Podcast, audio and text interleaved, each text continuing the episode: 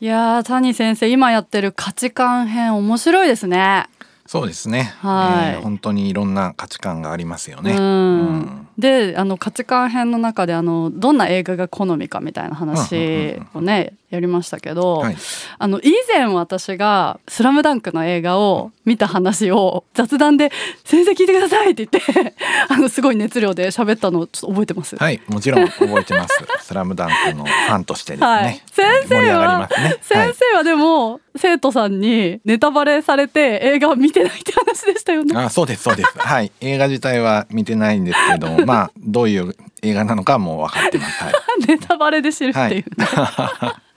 で私本当にこの昨日はい「スラムダンクの漫画最終巻まで読み終えたん ですよ。おめでとうございますいやあの映画見てからアニメをまずはい最初から全部見てであこれは漫画も最後までやっぱり読み返さなきゃと思って、やっと昨日読み終えてちょっと映画一本取り上げて、うんうんそのキャラクターをビッグファイブ分析したら面白いねっていう話が出てたじゃないですか。スラムダンクのやっぱキャラクターって登場人物ってめちゃめちゃ個性豊かでそうですねやっぱりなんかどのキャラも好きになっちゃうなって結構思っててだからあの「スラムダンクの分析したいって思うん ですけうど、んいいですねやったー めちゃくちゃあのやっぱビッグファイブのこの番組やり始めてからあこのキャラクターってもしかして外交性とか、私でもやっぱそうやって考えるようになったんで見見ながら先生はもう分析しちゃってるわけですよね多分。そうですね、うんまあ、えービッグファイブを習う意味にですね、うんえ5つの、えー軸でですね、はい人を多角的に見ることができるようになるっていうのが一つの意味になってるので、はい、森さんも成長してそれができるようになってきているんじゃないかと思います。どうなんだろうな、はい、慣れれば割と簡単ですよね。えーはいまあまあまあ、うん分かりやすい感じのねねキャラクターだと、わかりやすいでうん、こうかなっていうなんか予測はつくんですけど、うん、なんでちょっと今日は番外編って感じでそうですね。 「スラムダンクの主要キャラクター、はい、まあ湘北のうん、いわゆるスタメンスタメンですね。 5人はい、五人ね、をじゃあ分析やりましょう。やりましょうやったーじゃあスタメンねはい、まあ花道はね途中からスタメンになったわけだけどまあうん主人公ですからね。そうですね。はいもう本当にね、主人公らしい主人公ですよいやね。やっぱそうですよね。うん、やっぱり成長もね、していきますしね。うんはいあのキャラクターも主人公らしいキャラクターだと思いますうん。じゃあ花道から花道から行きましょうかね。うんはい。先生の中では分析多分できてるんだと思うんですけど、はいちょっと花道どっちだろうって思うところがあって、うんうんうんすごいなんか外交性高くて、で神経症傾向とかも低そうなんだけど、なんか落ち込む時はズーンみたいあなー結構落ち込んでるシーンが割とあるからちょ確かっとなんかどっちなんだろうって思っちゃうところもあるんですけうんうんうどんうん、でもやっぱり元気はつらつ何事にもチャレンジしたい誰とでもすぐ喋るみたいな外交性はやっぱ高めで開放性も高い。に。うん、そうですよいね。きなりバスケットマンになっうんちゃう、突然ね、もう今日からバスケットマンみたいなそうそ感うじそでね。開放性が高いって感じはする、でも勤勉性はあんだけバスケをね、うんシュート2万本とかそうですよねんへこたれずにやったりするから、うんまあその打ち込めるものに出会った時にそれが発揮されて、うん勤勉性は高いのかなとか。でヤンキー ヤンキーあのグレてるグレてる感じのでもなんか友情とかね、うんあのには熱い感じもするから協調性はうーんいやでも協調性は低そうだなとうか、ん、合わせてもらうところがね、うんありますよね。はいそのシュートの練習をする時もね、うんうん桜木軍団がみんなね周りに合わせてくれるんだ集まってきてねみんながそうそうそうそう助けてくれる感じがしますよあねーあの桜木軍団好きなんだような、はいもちろんね うん優しいんですけどね桜木花道もね、うんどっちかというとなんか周りの人が合わせてくれることの方が助多けらいですよねれるタイプなのかな、はいなんかね、うん人を集めてね、自意外然とと。そうリーダーシップもあるかもしれないですね桜木軍団の中ではね、うん水戸洋平とかいいですねいいっすよね。早速脱線します ね早速脱線五人からね水戸洋はいいいで すよね平好き。私も好き です。でもみんないいんだよなキャラが。はいなんか、うん脇役と言われるような立ち位置のひ人も脇役感がないっていうか、うんそれぞれのキャラがめちゃめちゃ個性的だもんそうですよね。ううんん。え今なんとなく桜木花道の話しましたけど、先生的に、まあ、ほぼ森さんと同意ですね、うんうんやっぱり陽気で明るい主人公キャラで外交性は高めですよね、まあ他者評定ですけどね、うんうんうん私の評定ですけどでやっぱり時々やっぱ落ち込むんですけれども、うんそれでもすぐ立ち直るのそっでかそっかその立ち直りの速さがね神経症傾向の低さですよねそっか主人公はやっぱくじけないものですよねあー落ち込んでもや確かやらにれてもやられても何度もね立ち直るっていうのがね単純王だ単純王単純 王出てきた単純王そう桜木はいリバウンド王だけど単純王うんあとね勤勉性はだいたい最初はねあの低めのキャラクターで登場するんですけれどもあー途中から真面目になってね努力をして強くなるっていうのがあねー成長を見せるんだ王道展開です よね。はい、で勤勉性は前の回でもだいぶ前の回でも、うんどんどん年を重ねるにつれて上がっていくと。はいはい20歳から30歳にかけて特に上がるとはいいうこの人生を漫画で表しているんじゃないかとねうんうんうんうん思いますね。なるほどうわその成長の過程を見せてるみたいなね、そうですそうですあーやっぱり勤勉性が上がるっていうのはなんかひ一つの成長過程なのかもしれませんよねあー学生さんが社会人になって真面目になるっていうのを見て親が喜んだ り私たちも日常生活であると思うんですけど、はいはいはい漫画の中でも常にこの勤勉性が上がるっていうのはよくあるイベントですね。あーそっかでこの意味で言ったらやっぱり三井さん ですよ。お、はい確かにめっちゃ途中で ねぐれちゃって、そうもうめっちゃやる気なくな って道を外して不真面目になりまくってたのに。うんうんうん安西先生のね、あのセリフを思い出して、はいもう一度ね真面目で諦めない男にねうん変わるっていうのは、あれも同じ流れですよね。確かに、うんそっかでもやっぱ三井もじゃあグレる前はもうバスケに夢中うで、ん、でそれこそあの中学 MVP そ取うでっすよたね時も諦めないで MVP 取ったわかそうですよねだから根本は多分そっちなんだけど あの出来事怪我による出来事でうん道を外してしまってね、そのだからあるその出来事ってうん急にそうやってグレちゃうみたいなことって、うん日常あの現実世界でもそういう人いるじゃないですか、うんそれって性格が変わったわけじゃないですよね多うんう分、んうんうん価値観なんですかねどうなんだろまあ両方あるかなと思いますねあー性格が何らかの形で変わっていることも、まあ、うん前から言ってるように社会人になうるうん頃に上がるというような変化もあるし、うんまあ、性格はい、は変わりづらいそうですよねとはいえ、うんやっぱ大きな出来事とかでそうですね変化する、こことはあるあるとは思います。うんまあでも価値観もちょっともしかしたら変わっているのかもしれないですよね。ねえ三井うな、ん、感動するよなあのシーンなそうですね何回見ても号泣何回読んでも号泣する バスケがしたいですっていうのはね、本当に名言としてね覚えてると思いますあね。の泣き顔ねはい。うん安西先生そう。三井のこの音が何度も俺を蘇らせるパスしかもあのやっぱスリーポイントあのリングにも触れずにボードにも触れずにあのパスってあれのね気持ちよさやっぱバツ私バスケ部だったんでああのシュート結構外すタイプでした けどプレッシャーに弱いドリブルで切り込むのはめっちゃ好きだったんだけどあ、そうっすよね。緊張しますよね。いやでもあの安西先生のはい指導、すごすぎませんあの乗せて、うん。あの山王戦の前に緊張しまくってるうん三井とかにそれこそあのやっぱり王者も三井久志は怖いと見 える乗せ方うまーみたいな、すごいですねね。宮城もその緊張してるのをうん乗せて、一人一人に合わせた言葉をかけるじゃないですか指導者としてすごすぎると思ってこういう風に言ってもらえたら私も緊張せずにゴール外さなかったって 怒られて怖くて外してたから 乗せるってめっちゃ大事だなって思ってそうですよね。うんすごいですよね。あでも安西先生はいまたすっごい脱線してますけど、安西先生もあの教え子が海外行って亡くなっちゃったっていううん大きなそのやっぱりトラウマ的そうなちょっですねと出来事をきっかけであのガラッと丸くなったんですよねうん。優しくなって協調性が上がったんですよ。それはやっぱビッグファイブの変化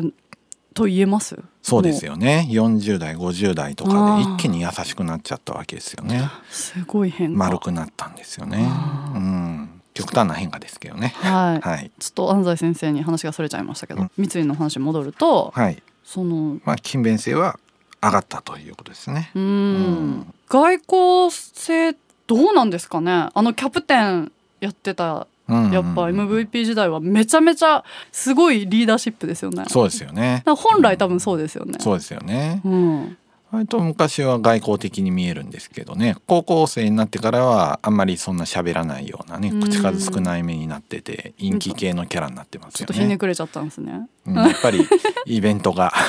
怪我が大きかったんですね。そうですうね、んあーなるほどまあでもここに出てくる人たちはみんな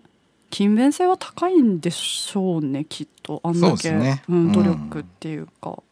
ねいろいろ道を外したりはするけどうん、途中ではね低い状態だったりするんですけど、うんやっぱり最終的にはね、えー高い方向に移ってきますね、うんはいそうして誰に行きますかねえー、一番やっぱりどうしても好きだなって思っちゃううんのはルカワ先生もそうでしたよねそうですねもうんう王道のライバルキャラだと思います、うん面白いですねでもこの「スラムダンクの場合って、同じチーム内にこのライバルキャラがいるってのが面白くないですかあー確かにね他の漫画とかやっぱ敵チームとうかんにいる気がするんですけど、そうですよね割とだから同じチームで ライバル視しててその描写がめっちゃ面白いじゃないですか、あー確かに、うんであの最後のね、うんハイタッチっていうかもうあの最後に全部が集約されちゃうんですよねすごいですよねすごい物語としてねうんでその後すぐプイってうんそっぽ向くのとかもめっちゃもうめっちゃいいよなあのシーンそうなんですよね。うんやっぱりライバルキャラがちょっと内向キャラで、うんで主人公キャラが外向キャラで、うんで最後にあってハイタッチしたり、うんその2つのキャラが交わるシーンっていうのはやっぱりハイライトになりがちですうんね。うんう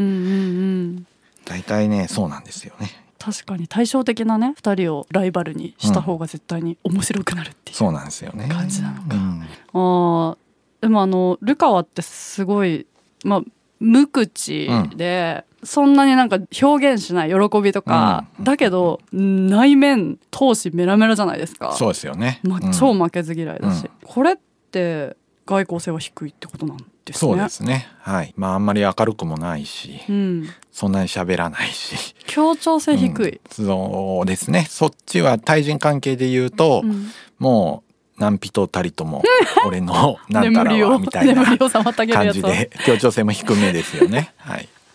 あそこがいいんだよな、うんなんか桜木花道のそのライバルとしてじゃあ登場する人をうん。普通に考えようと思ったらめちゃめちゃ完璧なやつって感じで、 うん。でまあモテモテで、優秀でみたいな風にしても良さそうなのに、授業ずっと寝てて、うん先生にはめっちゃ怒られるみたいなそうですねであと結構意外とすぐ暴 力暴力も振手るをいま出すす、し ね。一番最初に切れるっていう なんかそこのギャップがまたいいなって思っちゃう、んね。いいですよね。そこでめっちゃ夢中になっちゃいますね、 ルカワにうん。やっぱねライバルはモテなきゃいけないですようね。ん主人公はモテちゃダメなんですね。そうなのか、はい。そのやっぱ春子さんもルカワが好きみたいに、うんこの三角関係は大体よくありますよね。あのナルトとサスケとさくらちゃんとかもそんな関係ですあし。そうなんうん、よくねこれは見るパターンで へえきっとこのパターンでね、うんあの物語は、えー AI とかもきっと作ると思いますねあー今後今後 これは黄金パターンとしてねうわなるほど、あはい存在していると思います、あはーそっか、うんそねして、えー、宮城宮城亮太、い、あー宮城亮太ね個性派ドリブラーでいいですよねうん宮チビ城のは生きる道ってね名ゼルフですね、ううんん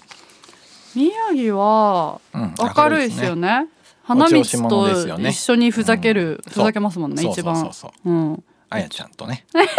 絡みで神経症傾向は低す低そう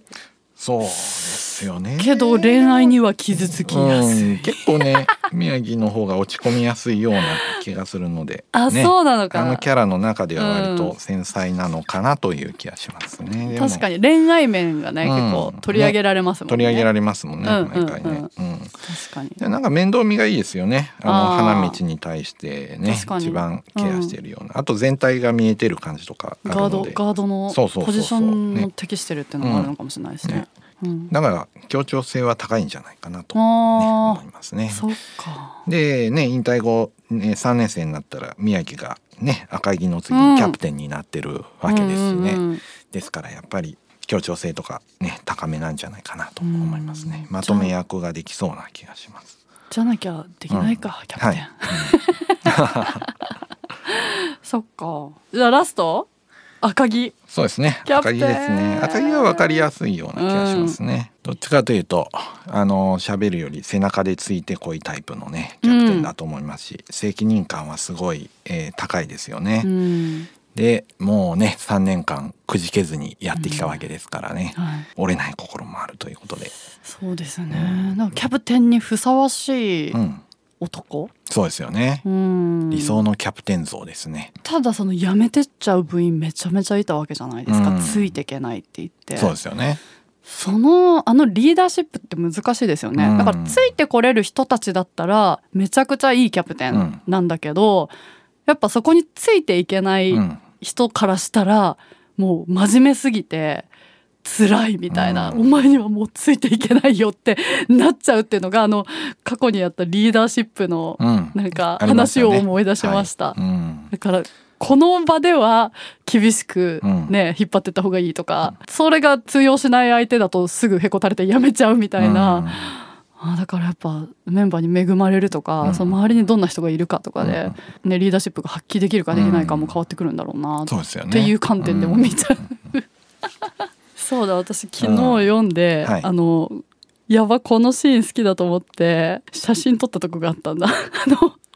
山王戦の最後の方で、タイムアウトの時に「ありがとうよ」ってなんか改まって言ったらみんなが「バカ野郎俺は自分のためにやってんだ何がありがとうだよてめえのためじゃねえそう自分のため自分の勝利のため」って他4人が全員そうやって言ったとこがめっちゃ笑って、けどなんか私は結構それがいいなって思って、うんそうですよね個々がやっぱうん本気で自分のために頑張ってる、そのそれが集まってチームになるっていうのが最高だなって、うんお前のためにっていうなんか私結構そこにグッときていやあのーキャプテンの赤城はまあそのリーダーシップがあってやっぱこんなもう自己中なうん ある意味自己中なやつらそうをですそうやっですぱまとめれるのは赤城だからって感じじゃないですかそうですね、あと信頼がありますよね、うんだって花道もうん、ゴリのことめっちゃ信頼してるじゃないですか。そうですよあの、うん反発してるようで、ゴリってすご い、ゴリに褒められたとか、ゴリに怒られるみたいな、めっちゃ信頼してるじゃないですか。で、やっぱ赤木キャプテンとして協調性高い。うんで、あとは、あの宮城がガードっていうやっぱあのポジション的に協調性が高めだから周りを見て視野が広くてうまくまみんなを使うみたいな。で協調性が絶対低いだろうっていう花道とルカワと、まあ、ミッみっちゃんチですねみっちーね をうまく使ってるっていう、やっぱこの問題児軍団だけど そうですねやっぱりちゃんとそうやって、あの住み分けっていうか、うバランスがうまく取れてるから、うんうんうんこの5人がねそうですよねうまくいっ本て当るのにかもバランスいいですよねそういう意味ではね、え、うん、ちょっと協調性低い人と高い人がねマッチしてね、うんえーいいチームが出来上がってますね、そうですね。そして裏から小暮ねがそれを支えてたりするいや小暮君協調性高い人がねまとめてたりするの小もいいですね暮くんのあのスリーポイント決まったとかもう涙がやばいよなあれほんと小暮くんもそうですよね名シーンですね重要な人物ですね、やつも3年間ね頑張ってきたんだっていうのは、あれも名台詞ですね どうかもう一度ね、 い、やーちょっとこの主要5人のうん以外のこともめっちゃやりたくなっちゃう、先導とか出ますねうめっちゃやりたくなっちゃうからこういう番外編はたびたびやりたいんそうですね、うんでもビッグファイブで見てもやっぱり5人ばらけてますよね、うん外交性が高い人だけにはしてないですよね、うん低いルカワがいますしね、えーうんちょっと落ち込みやすい目の、まあ、宮城とかもね、うんうんうんいますしね、うんで新しいものもね好きな人とそうでない人と、うんまあ勤勉性はまさに高い低い、うん協調性も高い低いでバランスよくチームになってるっていうのはねいいですよね。やっぱね多様な人が集まって、えーちょっと違いに、えーまあ、戸惑ってぶつかり合いながらもですね、ハーモニーが生まれてですね、うん良いチームができるっていうのはいいストーリーですね。うんビッグファイブの観点で見ても ばらけてて多様で良いメンバーだという気がしうまわーすごいそうやっぱいい漫画とか、うんいい映画、うんいいストーリーは、そこがうまくいってるってことなんかなす。そうですね。キャラクターは絶対ありますね。えーちょっとまたこういう番外編やりたいと思うので、うんあのー聞いてくれてるリスナーさんもこれ取り上げてほしいみたいな、うん映画でも漫画でもね、うんそのアニメだろうが実写だろうがちょっとこれやったら面白そうみたいなのねコメントとかいただけるとねうん、また番外編でこうやって喋るかもしれないんでねうん、ぜひぜひ、はいというわけでね今日はもう本当に雑談って感じで本当に雑談で喋したねりたい「スラムダンクについて喋りましたけど、次回はね価値観シリーズのまとめに入っていこうと思うのであの長く続いた価値観シリーズ振り返りながら、まあ、最終的にはその価値観ってものにどう向き合っていくかっていう話をねしていけたらなと思いますのでまた次回楽しみにしていてください。それではさようなら。ビッグファイブ私って何者心理学雑談では月額500円でサポーターを募集していますサポーターになっていただいた方には番組オリジナルステッカーをお送りして月1回の収録の一部を見学してもらいながら質問にも答えていこうと思います詳しくはこのエピソードの概要欄からチェックしてくださいあなたもこの番組の輪に入りませんかたくさんのご参加お待ちしています